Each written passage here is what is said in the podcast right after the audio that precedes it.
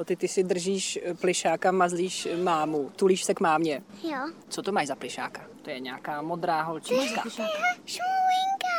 Je to šmoulinka, takže ta s váma cestuje. Jo. Ty už eh, loty necestuješ ani v nosítku, ani v kočárku, to bylo všechno dřív. Má to velké výhody, už prostě chodíme spolu, už jsme v tomhle takový parťáci sehraný. Jsme teď kousek za Prahou, je říjen, sobota, my míříme na takovou menší oslavu narozenin lodky. Vy máte šaty, lodičky, naušnice. Když vy zvednete pravou ruku a dáte jí lodce na hlavu, můžete odhadnout její výšku. Tak určitě přes metr má. Vůbec nechápu, kdy takhle vyrostla, jak někdy mám až trošku obavy z toho, že už mě za chvíli nebude potřebovat. Lodce jsou čtyři roky. Uteklo to? Jako voda. Vůbec nechápu, jak se to stalo, strašně to utíká. Loty, máš ráda dárky Jo.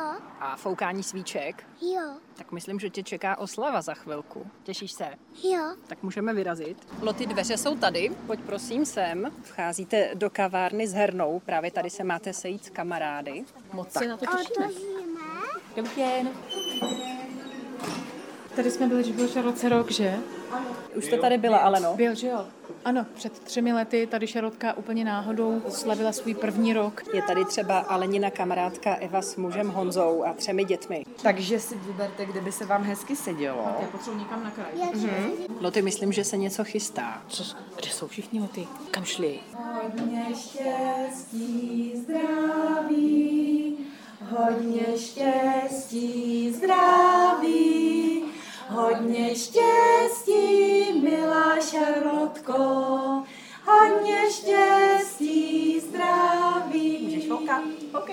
OK. Pořádně, ještě, ještě víc, můžeš blíž. Ještě foukej, foukej, ještě, ještě foukej, ještě víc. To jsi svoukla sama, nebo ti někdo pomohl? Já jsem to neviděla, řekni mi to. Teta. Pomohla? Teta Eva? Jo. Jo? Eva má tři děti. Obdivujete, jaká je Alena mámou? Rozhodně, protože když jsem věděla, do čeho jde a uměla jsem si představit i všechny ty drobné věci, které člověk nevidí, jako je stříhání novorozeneckých nechtíků a já nevím, upruzený zadeček a já nevím, třeba zanícený pupík, nebo prostě to jsou věci, které jako člověk pořád potřebuje vizuálně kontrolovat, tak samozřejmě jsem si říkala, co s tím. Ale my jsme s Alenou i na tohle vyzráli, protože my jsme v těch začátcích velmi často praktikovali takovéto videohovory. A Alena vždycky teda mi zavolala, namířila na Šarlotku telefon, spustili jsme ten videohovor a já jsem tak jako vizuálně říkala, co si myslím, jestli už to je na doktora, není to na doktora. Řešili jsme takhle takovouhle telemedicínou, jestli třeba se zaníceným očičkem už někam vyrazit, nebo ještě mají zkoušet kapky z lékárny a podobně. Bylo to, bylo to takové nové dobrodružství pro nás, pro obě.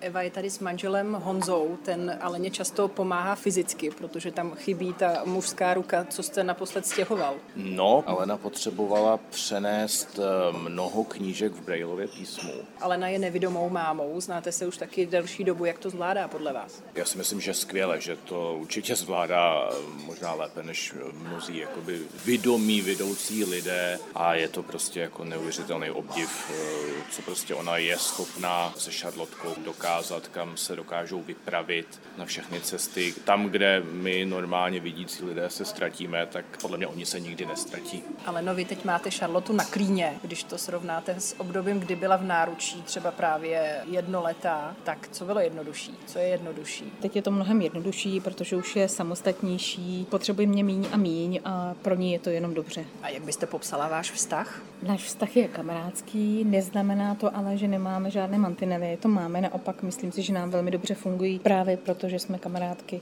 My si o věcech povídáme, vysvětlujeme si je. Jsme kamarádi? Jo. Jak byste sama sebe zhodnotila, jak vás změnilo být mámou? Mě to určitě moc posunulo dopředu. Jsem se naučila vážit i sama sebe, protože teď už moc dobře vím, že nemám zodpovědnost jenom za sebe, ale i za toho broučka, který mi teď sedí na klíně. A hlavně mám kvůli komu bojovat. A teď už to není jenom, že bojuju za sebe, ale bojuju pro nás dvě a to za to stojí. A co vy byste popřála Šarlotě k narozeninám? Já bych jí popřála, aby byla šťastná, aby mohla být sama sebou, aby se toho nebála, protože ne vždycky je to jednoduché. A taky to, aby to se mnou ještě vydržela, protože ne vždycky je to se mnou jednoduchý. Tak milá Šarlotko, my ti přejeme všechno nejlepší k tým krásným čtvrtým narozeninám. Ať si zdravá, šťastná a spokojená holčička a ať nás pořád oblažuješ svým úsměvem. Přejeme ti všechno nejlepší. A tady šmoulinka taťka šmoula a jeden šmoulík s dortem. Tady máš od nás společně velký dárek. Co to je? To je tvůj velký kartáček. Lišákovský, který pozor, svítí Ale já. a dokonce i barevně. Yeah. Šáhni si na to, on jenom dělá vrr. To bude mít radost, paní doktorka. Čo jo? Pro naší jednodušší čištění zubů, ale no. Ano, je to tak, je to strašně důležitý, protože tohle téma je pro mě trochu pálivé. Samozřejmě za hodně věcí může genetika, já to vím, ale za hodně věcí můžeme určitě i my.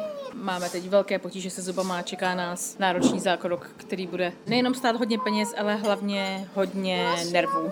A právě o zákroku u zubaře bude zítřejší díl seriálu Mámou pod mě. Veronika Hlaváčová, Radiožurnál.